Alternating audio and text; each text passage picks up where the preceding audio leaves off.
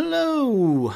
Welcome back to the Long Distance Love Bombs podcast. I am your host, Dr. Jeremy Goldberg, and today's guest is a gem. Her name is Natalie Kuhn. She is a teacher of the class, quote unquote, the class, a spiritual fitness adventure that we discuss in detail.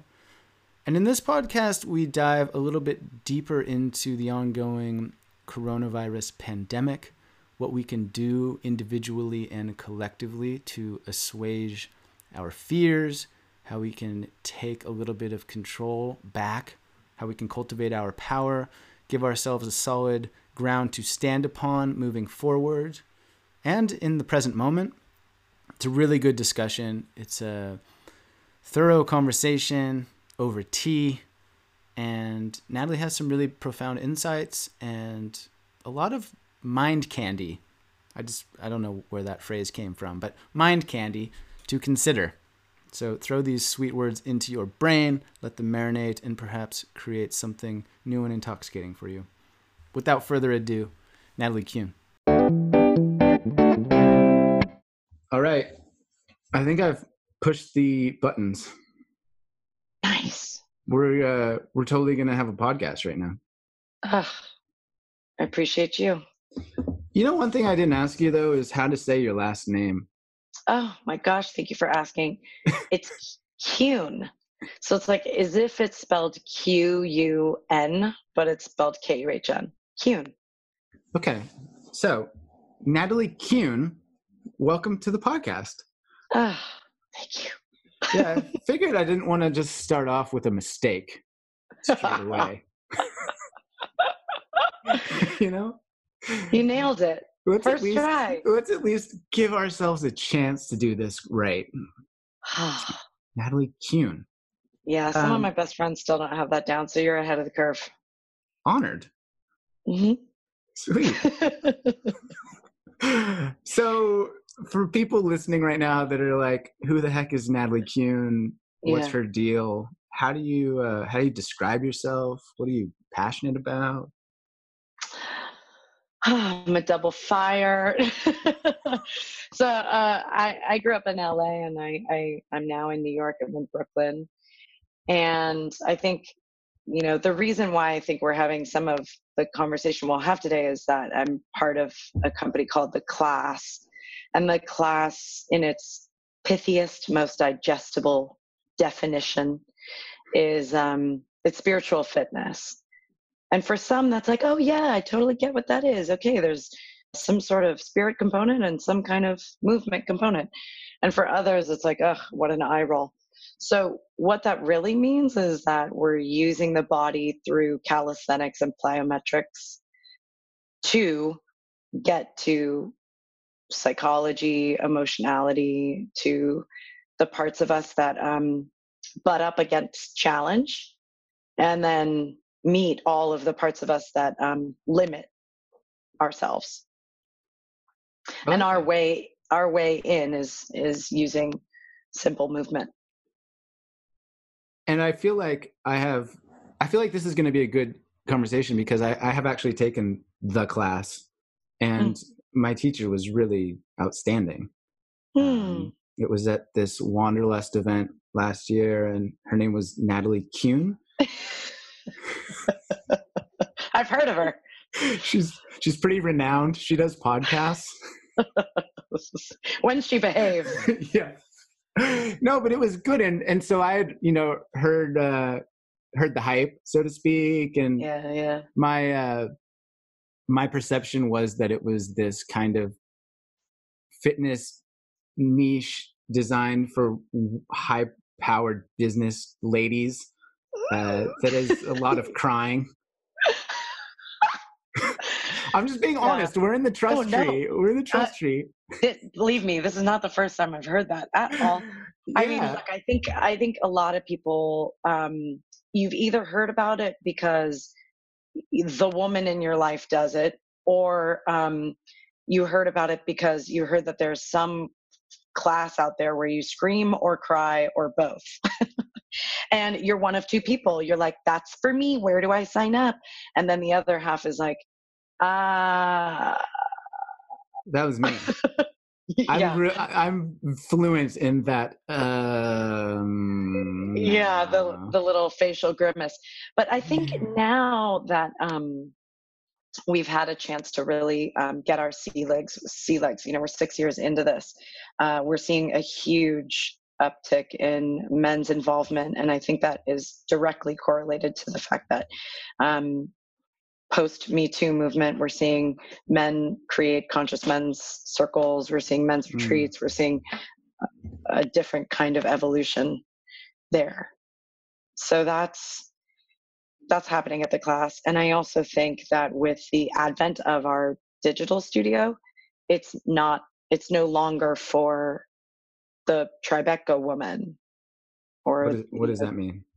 Meaning, I think where where we started our business back in 2013 was uh, this sort of downtown high performance woman who wanted to like get that therapeutic aspect and that physical workout all in really quickly and that was our you know demographic at this at the time and now that we've expanded to other parts of New York we've expanded to LA and Vancouver and now we're online it's opened up the demographic to include people of all kinds hmm. but I can understand why there was that initial impression it, it was because everybody that I had talked to about it was saying yeah it's yeah. like a workout where you cry and I was like, okay, like right. that's that's different. I'll give you that. Interesting. Yeah. Um, but from my experience, like the workout was legit. This is it's not like uh, you yeah. do some jumping jacks. It's like you walk away feeling like you got your ass kicked physically. Yeah. yeah. And I feel like and this is my interpretation, so please I would love to hear your mm-hmm. take on it, but my take is the physicality is designed to push you right to your edge and then you confront the voices in your head to push just a little bit past your edge and then magic happens because you mm. transform you shift your identity you realize that you're stronger more powerful more capable and perhaps you're also releasing a few things that you didn't even know were hidden. Ding ding the ding yeah I've, i have nothing to edit about that. I think okay. I think that's exactly right and that's that's really what we're hoping for that you are I mean, the, and to, to go to the point about the physicality, something that we're really consistent with in all of our teaching is that you're pushing up against your athletic edge. Hmm. So you may be able to do four minutes of burpees, or a burpee is completely beyond the realm of your capacity. And so what you're doing is standing in mountain pose with your hand on your heart and your hand on your belly. And that's your physical limit. And that's absolutely fine you know we've had i have this very very dear friend and regular of the class who was the 170th person ever in the world to have a full ankle replacement. So what did he do? He sat down in a chair in the back of the room and he just did the upper body. Mm. and my boyfriend kevin's mother is 87 and she she quite literally like did a couple of arm reaches and stood up and did a couple of side steps but she was there absorbing the teaching and letting the emotion come up and letting it release letting the thought come up and letting it move and doing the work of understanding you know what are limiting beliefs what are mine and how do i push past them hmm. and so i guess i'm intrigued for your perspective as someone who has guided now thousands, tens of thousands of people through a transformative experience of sorts. Mm-hmm. Like, what has it taught you? Like, what do you know to be true? Like, any insights? Yeah, I feel, uh, I feel there's a real through line that I see in a lot of people that um, one of the key ways we keep ourselves at a distance from ourselves is through distraction. And distraction is how we distract is unique to every person, but it falls in a couple of categories, I would say. One is fidgeting, one is just complete um, disembodiment, you know, like leaving the mind soars into to do lists and futuring and daydreaming. Daydreaming, yeah. And then um, another is really either self flagellating or blaming. And those are the four real buckets that I witness on a daily basis in class. And now that I'm able to see it, name it, and feel it, I have tools as a teacher to pull the edges of the room back in.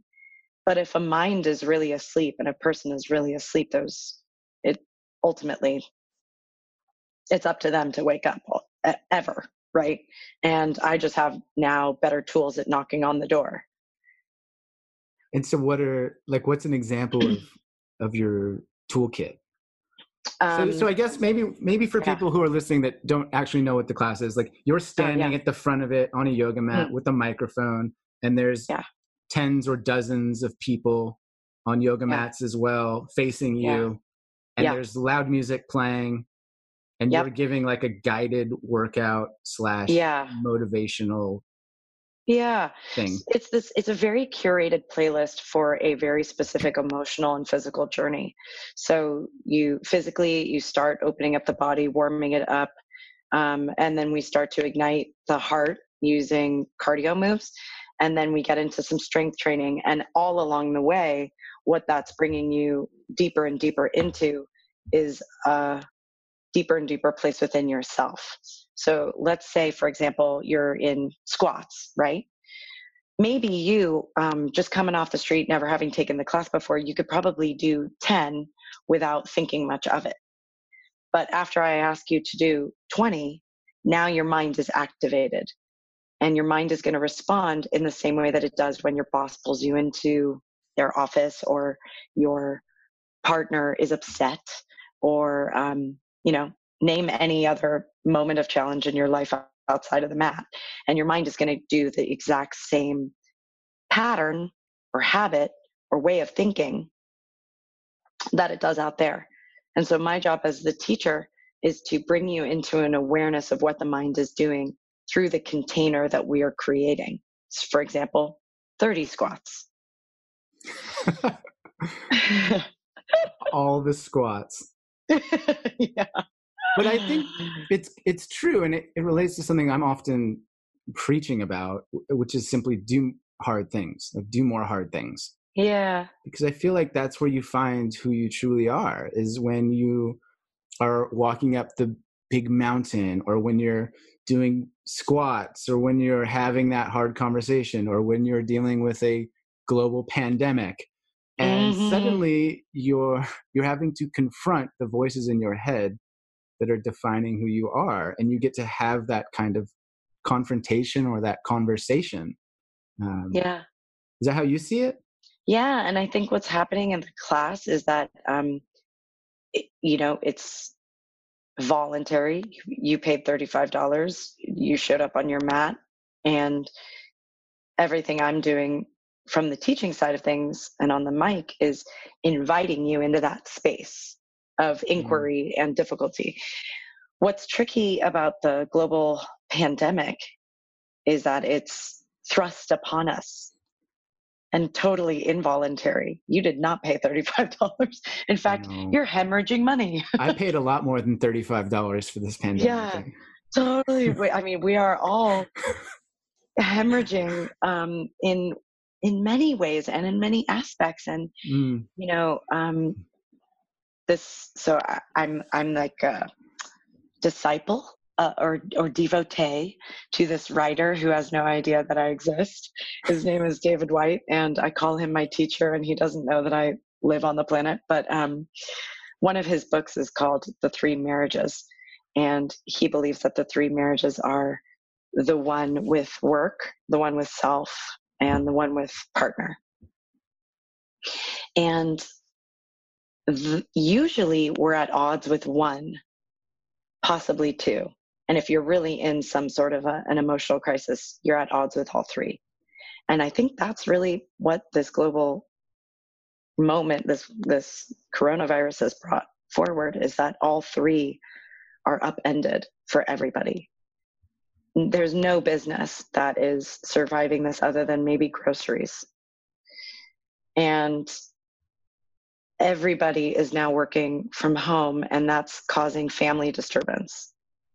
And when your work and your family life are disturbed, and you add in personal fear around your own personal health, now you're affecting relationship to self. So I think it, I don't blame a single person out there for having anxiety or disruption or fear in this moment because what ground do you have to stand on if you're not creating it? I think we all have come to um, believe in the illusion of control and believe in the illusion of certainty. And it's easy to, and I, uh, me, Natalie Kuhn, human, not, you know, class teacher or whatever, um, am highly attached to regularity and structure and schedule. And for that matter, work. And then when that's disrupted, it's, it, it is found, foundationally um, quaking. And I find my own ribs shaking. Even though I have the tools to see it from 50,000 feet above, being, you know, being in that consciousness awareness level of being on the airplane looking down at the earth shaking. But that doesn't mean that I still don't shake. So I, I'm I'm with you and I'm with everybody um, as we. So how do we find ground again? And um, for me, I think it really is hour to hour. I have no ability to conceive of certainty in the future because I have access to NewYorkTimes.com. you know what I mean? Like, because if I go outside, my restaurants are closed. Because I do need to stockpile because my my bodega is probably going to close. So all I actually have is the conversation I'm having with you right now. And an hour from now I'll make dinner with my boyfriend and that's as far as it goes. And that's really all we have. Always. Ever. Ever. Mm. It, this has always been true. you know, it's like, it's just a rude spotlight. Mm-hmm. It's a mm-hmm. hurtful, rude spotlight. Mm. And, you know, I also want to point out that I also totally recognize my privilege that I'm so lucky that the worst of my problems is, um, you know, which of my boxed mac and cheese I'll choose tonight rather than my waitressing job just let me go for the foreseeable future mm-hmm. or you know I, I do have legitimate fears. My dad is a pulmonologist in the critical care unit and he leads the icu so you know but what am i going to do? Spend my entire day worried that the hazmat suit is going to you know like there aren't going to be enough hazmat suits for him. Uh, all i can do is call him and make sure he's okay today. Mm. so right? But that's but that's always been true did he wake up today? Did I wake up today? That's always ever been true. We just haven't been so rudely up close to it. Yeah, I, I totally agree with you. And I, I wrote this Instagram post the other day where I sort of detailed exactly that, where I kind of had this epiphany a week ago where I realized that I wanted it to go back to before the pandemic arrived when I had quote unquote control, right? Yeah. And I realized that I never really had control. Like I have no yeah. idea what's going to happen in the future or when I'm going to die and what my wedding will be like and when everybody yeah. that I love is going to get sick next or Yeah. And what I realized what was that that previous version of life was an illusion of control and yeah. I feel like this experience globally is now shattering that illusion yeah. for a lot of us. Um, and that's very confronting. Yeah. I, I mean, I also think back to, uh, you know, what, so what you're saying is like, I'm looking back even just a couple of weeks, right, where Mhm. where we all believed we had control. I'm thinking back to December 31st, um, 2019, where we were like, "Fuck you, 2019. Yeah. 2020 is gonna fucking rock." And now we're like, "Please God, if only I could go back to 2019." Mm-hmm. Yeah. And you know, I saw this meme yesterday that said that Yeah. 2020 is being managed by the same people that that launched the Fyre Festival. Have you ever seen that documentary on Netflix? Yes, I did. It's just like, fuck, really? We, Oh we, were, we were so looking forward to this.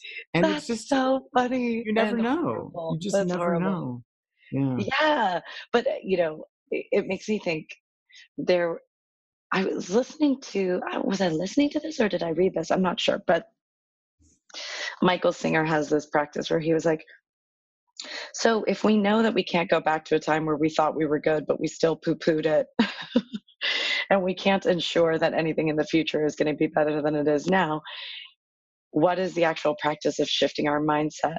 And how do you do it? And he was like, just practice with the weather. So if it's raining, enjoy the rain.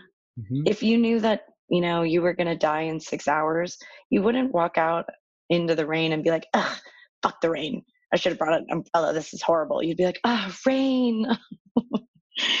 you know, and um, so I've, start, I've that's really stuck with me through this because we don't have control over the weather and we don't have control over this and all we can really do is accept the rain for the rain as it is and all we can do is accept that well my restaurant's closed but my bodega's open and even beyond that like i'm grateful that it's raining i'm grateful that i have a job right now i'm one of the lucky ones Mhm.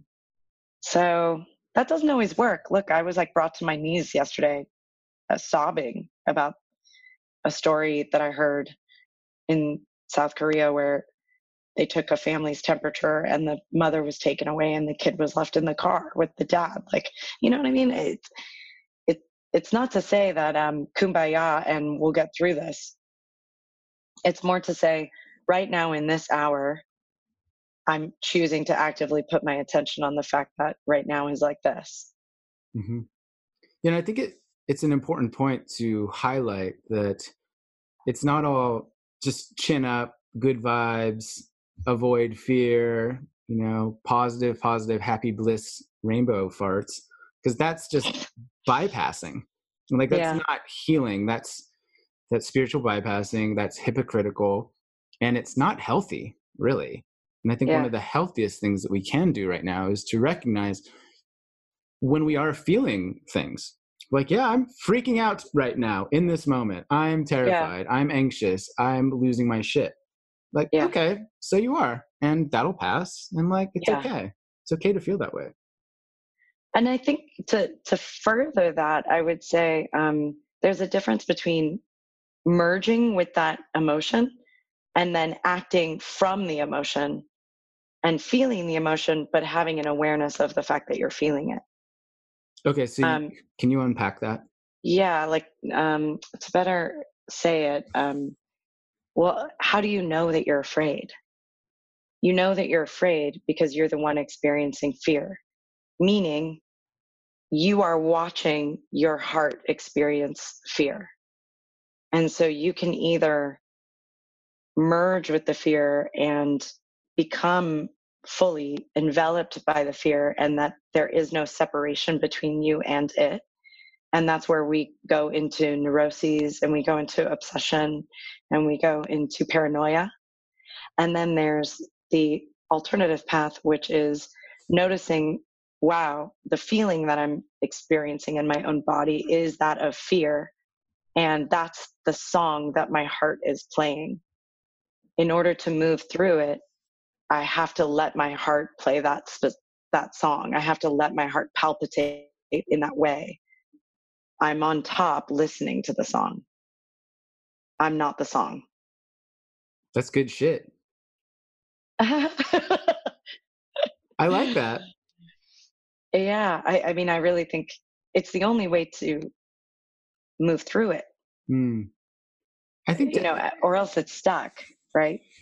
Yeah, and one way to to catch yourself or, or to catch myself when I'm in these places is is separating the language of I am scared versus I am feeling scared, or even like yeah. Brene Brown stuff or psychologists suggest a story that I'm telling myself is that I am feeling scared.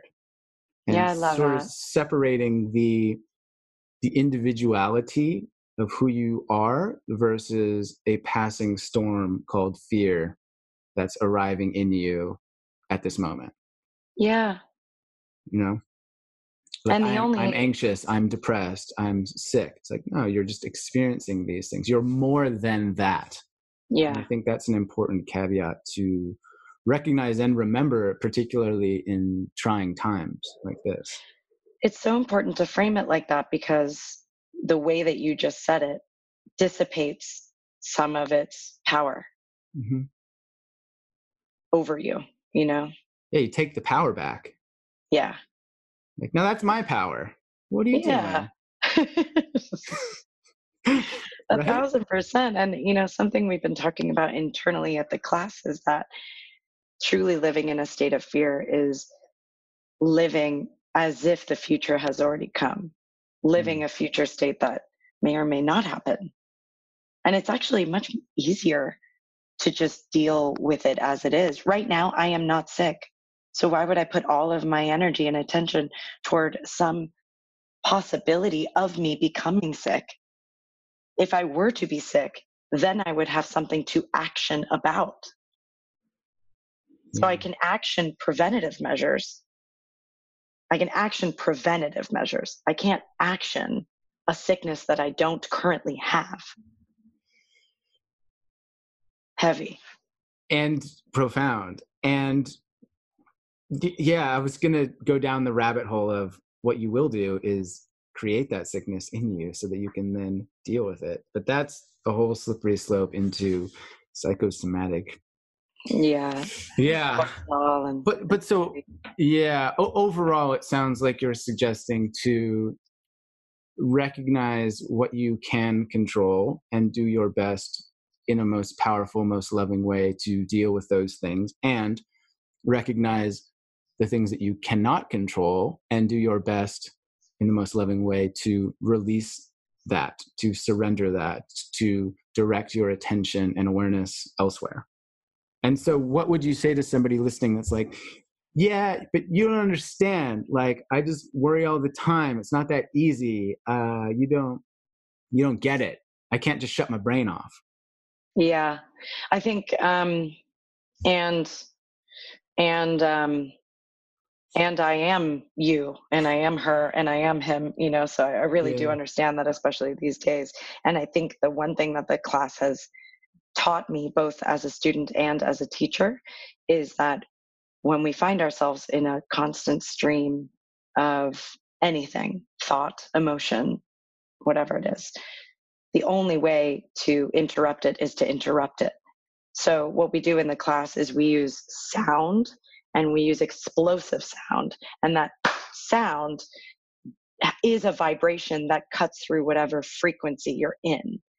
Obviously everyone's answer is meditation, and there's really good reason for that. But um, I would say anything that gets you cutting through and piercing through the monotony. So for some people, that's making it physical, going on a run, doing something like the class, da da da. For some, it's getting still. It's meditation, it's breath work. And then for others, it's um, writing it down because in the act of writing what the dialogue is between you and that voice, you actually are physically and visually creating distance between you and the stream. Mm. That's really helped me. I think my uh, prefrontal cortex is quite the active one. And I also am pretty verbose and I love words and writing. So for me, when I get overactive in my thinking, writing freehand in a dialogue is really helpful. So I write what the stream of consciousness is, and then I add its opposite. So, you know, the world is going to end, da da da da. Maybe you want to add in some um, Byron Katie there, and you want to ask yourself, is that really true? Or it's just simply bringing in the adult, or bringing in your parent, or bringing in your guardian or your angel, or whatever voice is the opposite and positive version of what that dialogue is. Mm. I love that. One trick that I've used in the past when I teach workshops or work with clients is to have them journal in the third person rather than the first person. Cool. So, yeah. So what that means is rather than saying I, my, me, you would say her, she, his, oh, him. And I love that. Yeah. And so what this does, it's very subtle and it's very simple, but it actually separates your personal experience from the situation. And so then when you read it back, you're reading she thinks the world is going to end. She is terrified of whatever. And it so kind good. of Yeah, it, and it it gives you a bit of distance to then look at your thoughts more objectively. Yes. If that makes sense. I love that. Yeah, you can use steal it. that. Yeah, thank you. Yeah. yeah, when we go through the eventual national shutdown, I'm going to remember that. Yeah. Yeah, because it's so interesting because then you read a story about someone else who is her or she. Right. And you're looking at it and being like, oh, like that's that's weird. Why does she think that? Or if I was her, I would think this. And yeah, it's, it's like a, that old adage. It's it's really a good tool for the old adage of like, would you say that to your best friend? yeah. But you're but you're actually creating that dialogue mm. for yourself. That's really helpful. Yeah, and and I I love writing obviously, and suggest it to every client I work with, just the process of getting things out of your brain, out of your yeah. head. And it helps to clarify things as well. Clarifies exactly what you're experiencing. It clarifies what you fear. Yeah. Um, yeah. So, I think I have a tendency that when I go into my deep dark hole, I go, I, I turtle. I, you know, mm. just like my little head and my little arms and feet just go fing. And I definitely you know, for all of my extroverted, fiery Aries, Leo nature, in times of stress, it's um, compounded and compacted and impacted. And I think that's why the class has been so helpful to me, is mm-hmm. because it's movement, it's sound, it's expression, it's loud music, and everything is um, taking the internal sensation and letting it out and through and sweat mm. and you know shaking practices and uh, jumping jacks and and community so would, that i don't I, feel so whew. yeah i was just going to reinforce that it's definitely experiential like it's an yeah. experience it's using all of your senses like you're going on kind of a ride there and yeah. so I'm, I'm curious to hear a little bit about like how you got into this how did you become yeah. a i don't even know what's the phrase that somebody that teaches the class. You guys have um, yeah we're teachers. Teachers, teachers? oh teachers. how clever. It's called the class. Oh you know I mean? yeah. Um, but yeah we're uh we're all we're all considered teachers. I met taryn before there was a website or a name for the business. It really wasn't supposed to be a business. I met her when she was experimenting with this movement with friends in the gym of her apartment building. She had had two kids and she was feeling a lot of fire in her body that yoga wasn't um, uh, really helping her extinguish. Mm. So um, I was working at Lululemon. I was a dancer for rock bands and I was an actor at the time. And I had studied a lot of uh, different movement modalities that were about tapping into the emotion found within the body as a way to create character. And um, as soon as we met, I just did a 180 on my own life and quit everything and dedicated myself to the practice and to what she was creating at that and then what we were creating in this kids dance studio on the fifth floor of some random building on broadway where like barbies were falling off the wall of the changing room and it was really diy and it was just the two of us on the back end of things. And in terms of teaching, I said, you know, she had asked if I had considered being a movement teacher. I had just completed my certification for Zumba, little known fact. Oh. Yeah, yeah, yeah, yeah. Zumba, Zumba being, for those that don't know what Zumba is, Zumba yeah. is Latin fitness classes, Latin dance fitness classes, and you know enough wine, and maybe I'll show you sometime. but uh, I quickly retired my Zumba career, and um, I said, "Look, um, she she's very intuitive, and I'm very organized." So she got the intuitive hit, and I said, I'll set you up, I'll break you down, and I'll take notes on what you're doing physically and what I'm feeling emotionally. I'll teach my friends on the weekend, and when I feel like there's something there for you to see, I'll invite you. And it took about six months. She came, and um, at the same time, the other founding teacher, JC Gossett, was also, um, we were working together to, to see if we could teach this thing. So it was the three of us teaching, and it was Taryn and I on the back end for about two and a half years. And then um, we decided to, it was in the, that, those two and a half years that really challenged us to figure out what it was that we were doing, how to articulate it, and how to repeat it. It was hard enough mm. for JC and I to learn what it was through our own bodies and our own articulation, our own expression. So then once we felt like we had our sea legs, we started to add um, some help. And now, six years later, we're in three cities and we're online and we've got, I think, I think we've got something like 27 teachers and 50 people in the company as a whole. And we're, we're really, we're really proud of our family. Mm. But so at the time, mm-hmm. you were, you were just like, you had one fitness class from your friends on a on a random day and suddenly you had this epiphany in your soul or your body that was like this is what i'm supposed to be doing right now and you quit everything mm. it was a period of time where if you're into astrology i would say it was the beginning of my saturn return and if that means nothing to you i would say it's called pushing 30 and i was not so happy with the lifestyle of being an actor and a dancer because I felt like I didn't want to wait for the phone to ring. My brain was far too active and my creativity was far too insistent um, for me to continue within that lifestyle. So, in between gigs, I used to be a bartender, saw too many sunrises, took too many drunken bike rides home. So, decided to give that up and um, I ended up working for Lululemon.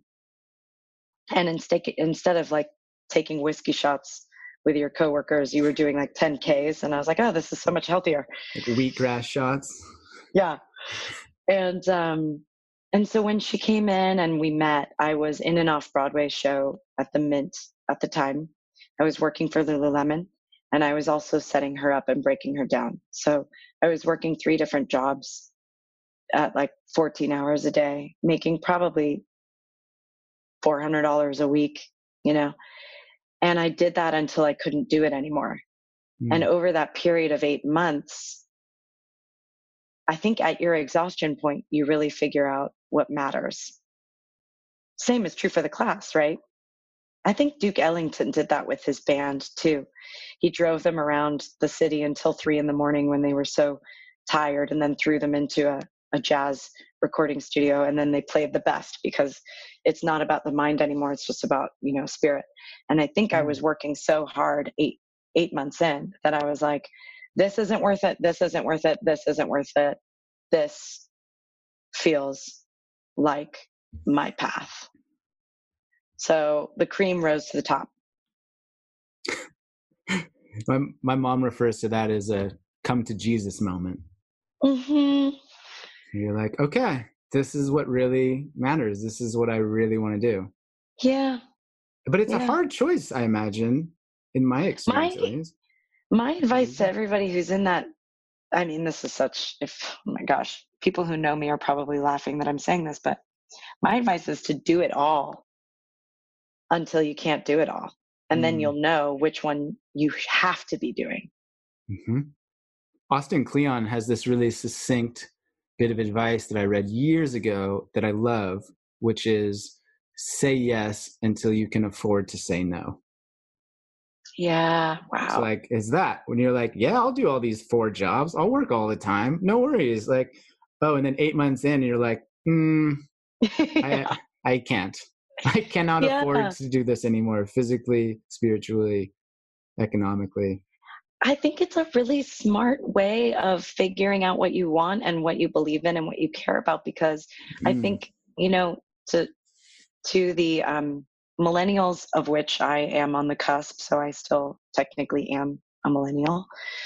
Um, I think the um, fever we run collectively is this notion of, well, does it make me happy? I don't think that should be the question we're act- asking. I think we should be asking, am I learning? Am I growing? Am I evolving in ways that make me better? And happiness is a state like anything else. And mm. even the thing that I love is going to make me unhappy at some point. But am I learning and am I growing? Am I curious? And am I pushing myself forward in a sphere that that stimulates me and inspires me? I'd rather ask that question. Mm. And I think there's this am I happy? It's like then you start to complain about whether or not you have oat milk at your WeWork, and really, who gives a fuck?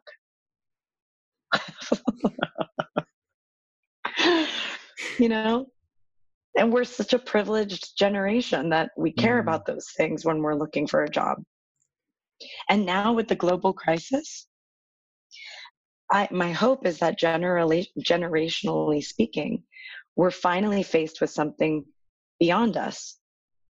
You know, people who lived through the Vietnam War had to figure out a new way of life. People in the Cold War had to figure out a new way of life. People in World War II created a new nation. And so now we're faced with something beyond Americans, beyond the Germans, beyond Vietnam. It's there is no human enemy. Mm-hmm. For the first time since what Spanish flu. So we, it's no longer a conversation about if you, if you are, you know, putting in your vote for hemp milk or oat milk. It's about are you doing your part socially, responsibly to keep your loved ones safe? Hmm. Yeah, everything has been kind of stripped right back to the essentials of the human experience, right? Like, yeah. oh, are you are you safe? Like Maslow's hierarchy of needs. Like, do you have a place to yeah. sleep? Do you have a roof? Do you have food? Um, yeah. Are your loved ones okay? Yeah. And and that's new for a lot of us. Yeah. It's new new in the sense of perhaps considering it in a profound and meaningful way for the first time, but also new in the sense of spending so much time and energy on these thoughts. Yeah. Like, I can and, check and I in say, and I'm grateful, but I'm like, oh, you know, like I love my family. They're good. Yeah. And it's like the end for the day. And I would say it's new for those of us in privilege.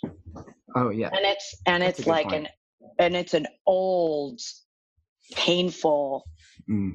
shadow for so much of the world. Am I safe? Mm-hmm. I'm a 34 year old white girl with a salaried job. Mm, yeah. you know what I mean? Like, things are all right. Yeah, that's a really good point. And hopefully, once all of this dust settles, we can use this experience to unite us with compassion and understanding like, oh, this is what it's like to not be able to access toilet paper. And mm-hmm. for many people, it's an, it's an expense limitation, but it's still access just the same. And so for, for us who are, who are going to the store and like, oh, there's no bread, what a shithole. It's like, oh, this is what it's like to not be able to have something that you need. I would take that a step further. And I would say that um, those of us who experience some form of privilege mm-hmm. experience fear as an internal causation. I experience fear as a psychological, am I good enough? Am I going to get ahead? Am I going to succeed? Those of us who don't have that kind of privilege experience fear on the daily externally. Am I going to get arrested by a cop who mm. just because I'm black? Am I going to have my child separated from me at the border? Am I going to, you know what I mean? These are all things that we don't even think about. They don't pass us. But they for the first time, those in privilege are having an external force shed light onto external fear occupying space in our bodies. And wouldn't it be great if those of us who have only experienced fear as internal could widen our horizon or, or our radius of compassion to take in those of us who live in the oppression of external fear as a daily happening. Mm. That was really well said. Thanks. I mean, I'm really um, trying to see past my own straight, cisgendered, white, middle class lens. yeah. And it takes effort. You know, it takes yeah. a moment to actually sit and think and use your brain. Not that you don't, but yeah, yeah, yeah, yeah. You actually have to go there, and it's a little bit uncomfortable to consider privilege as a whole. Yeah. I've actually been reaching out to people for this podcast to talk about mm-hmm. White privilege, all the other things, activism, indigenous issues. I'm trying to widen my perspective. I'm looking for somebody to come on here and basically tear me apart. I got a couple like, friends who I'm sure would be happy to. yeah, please. I've I've reached out to like 20 people and and nobody has agreed to come on. I, maybe I'm aiming too big or the wrong direction, but I think it's such an important conversation that we all need to be having. I individually, I don't know how to have that conversation in a in a fluid digestible way other than to say like i don't know i'm super fucking privileged and i'm yeah. trying to read books and and watch shows about it but i would love to get some experts on here to to yeah, dissect that a I've, bit more it's always um it's it's a little bit like what we were talking about when you're when you're in something mm. how do you how do you pierce through it mm-hmm. and sometimes it is um calling upon an external sorry sometimes it oh, is completely. calling upon somebody else to help you burst the bubble of your own world of your own malaise totally and i feel like the other side of that is that it will enhance understanding and i feel like yeah. that enhanced understanding is a prerequisite for compassionate for for compassion for kindness for justice for sacrifice for responsibility like oh shit, I actually fully understand how entitled and privileged I am because of the historical socio-economic system that I've been thriving inside of. This actually goes back to what we were talking about in the very beginning, not, you know, not to curtail what you're the flow you're in, but um, that I want to bring it back to what we are saying about control, right? That um, we have up until Thursday taken aspects of our life for granted.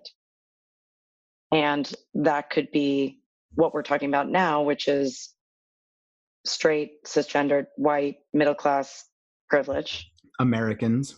Americans. And then there's also, um, uh, you know, regularity. I take for granted that there's food at my grocery and there's a subway that takes me to work and my workplace is safe and there's a paycheck every two weeks.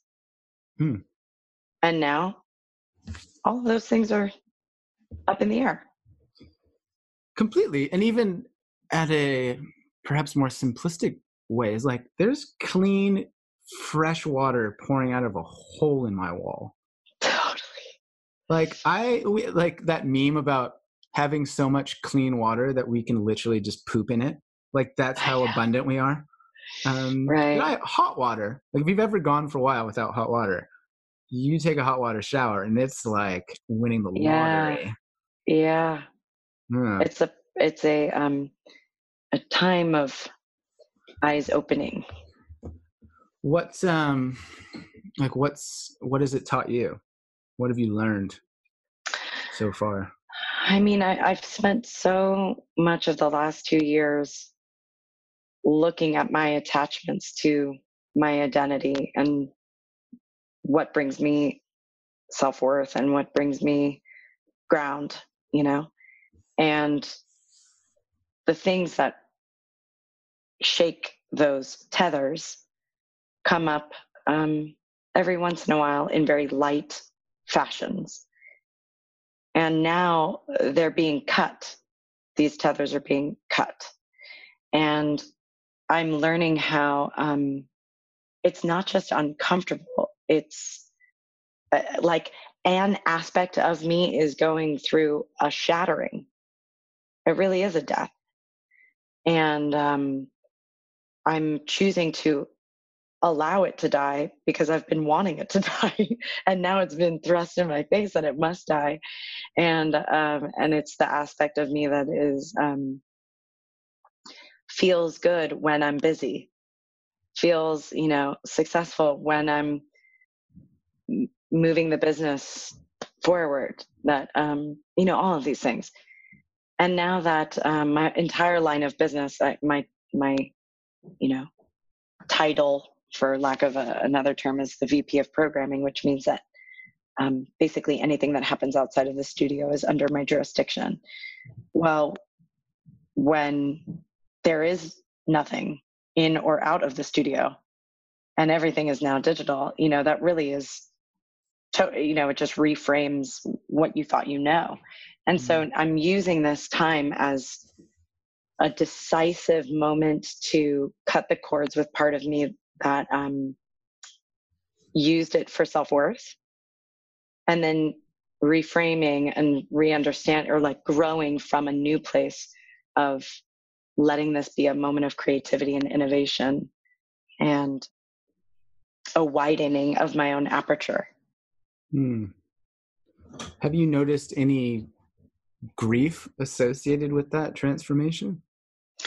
When I say I was brought to my knees yesterday, I mean quite literally I was on the floor crying. and and it's not because like poor me my business has changed. It's um it it is it is the deepest core part of us that so desperately clings to the idea of certainty. And so, yeah, I feel grief around an old version of me. And by old, I mean 12 hours ago and 34 years before that. That is becoming a new deer, learning how to walk and stumbling to find ground in quicksand. and it's hard. And because I can't stand, I cry. And that's Mhm. okay. And the only certain thing is that this is going to change. So it's hard and it's difficult. And when I start to pity myself, I bring my, I widen my aperture. This is hard for me, but it's much harder for others. Okay, get get up. You know how to do this. One foot on the floor, next foot on the floor. Now, press into the floor. Lift your weight. And this is what we do in the class. Hmm. Yeah, I love that expression, widen the aperture. What does it mean to you to do that? It means to take in more than I'm comfortable with. I'm comfortable with my blinders on. I'm comfortable with my morning routine that takes me to work, that brings me back from work, that lands me with my partner, and then we fall asleep. And if I widen my aperture, I take in a world that is possible beyond what the routine means to me. The routine is not me. And I knew that in a theoretical way. and now i'm um embodying it because i have to because we all do Hmm. Yeah, Joe Dispenza talks about it in terms of programs.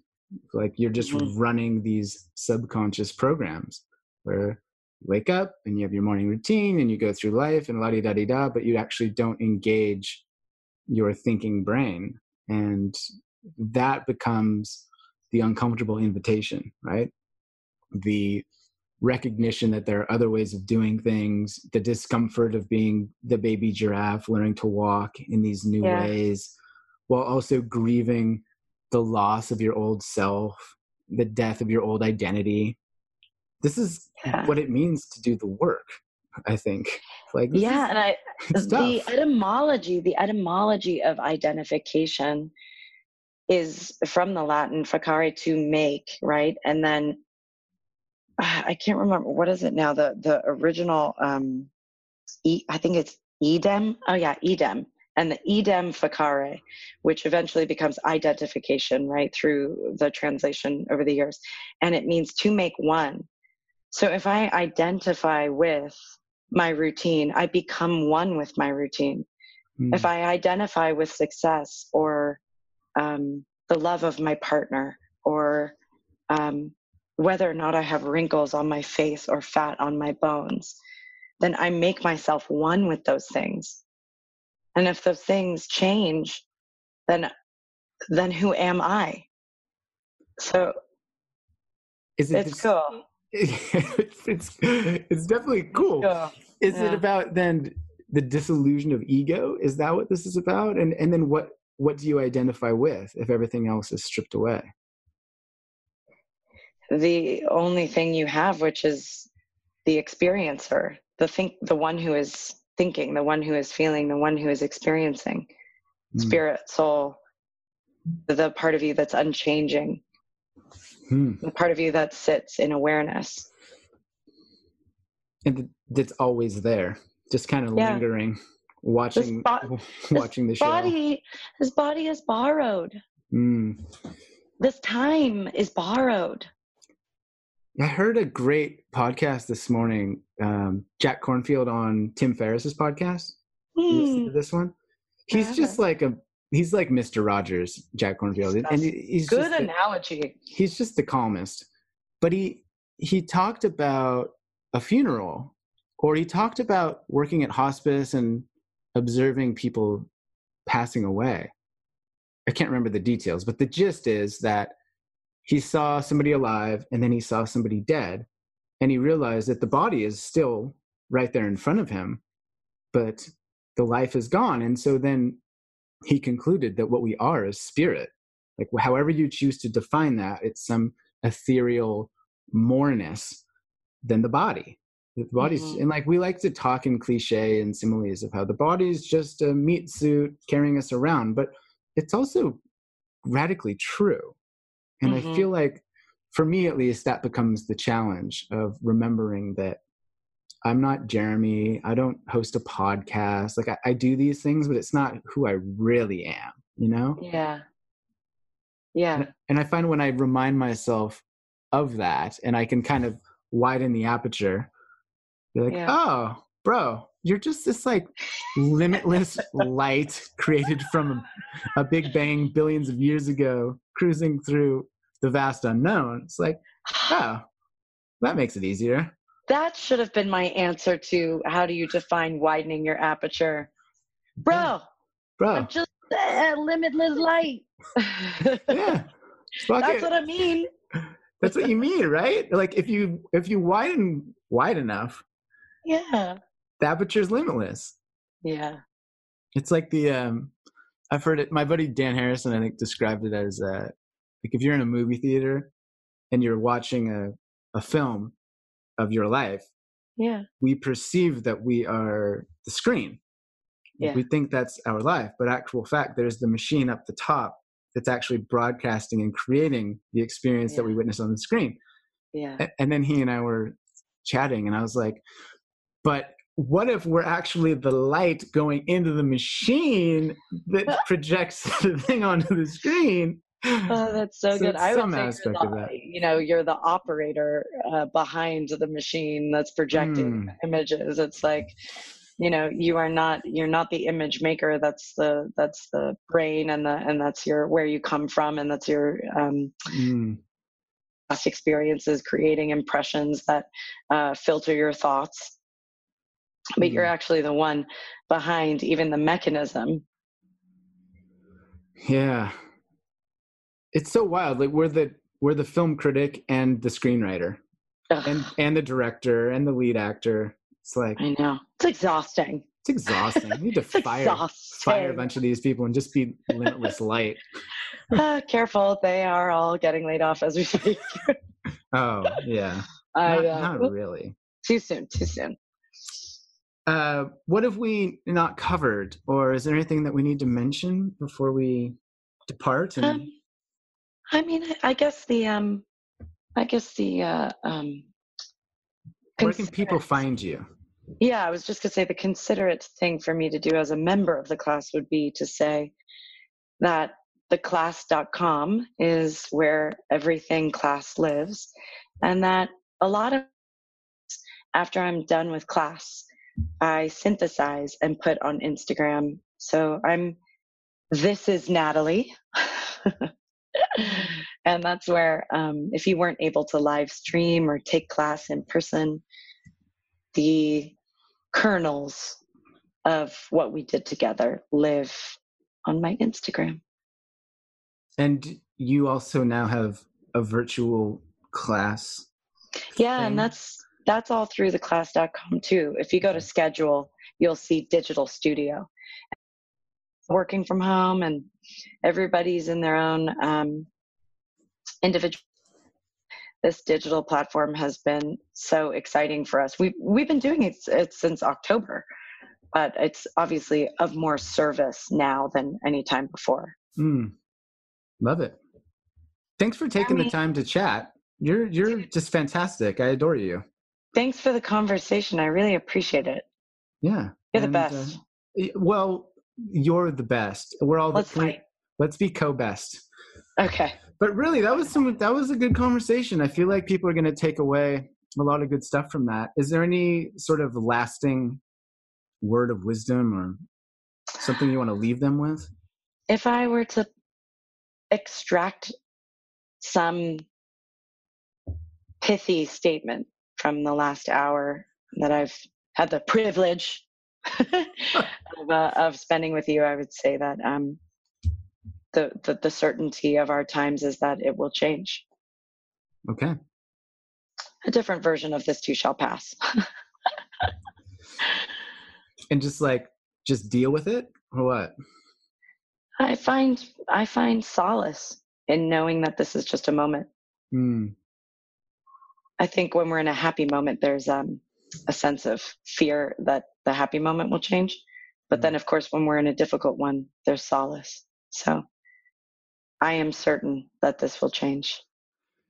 well said, Natalie Kuhn. Nice. Solid. Nailed Virtual high five. Nailed it. it. We came full circle. All right, friend. Thanks so much. And Thanks, um, brother. Yeah, keep doing your thing. A ti también. It's good chat, right? I thoroughly enjoyed that conversation, and I hope you did too. I hope you take what was said and use that in your day to day experience to live a more powerful and grounded life. And as mentioned, if you do want to check out the class, I've included links to that in the show notes. It's worth doing once, at least. It's going to push you to your edge, and you're going to have some interesting thoughts into your brain. So I encourage you to stretch and expand and see what you're really made of. And then we can talk about it.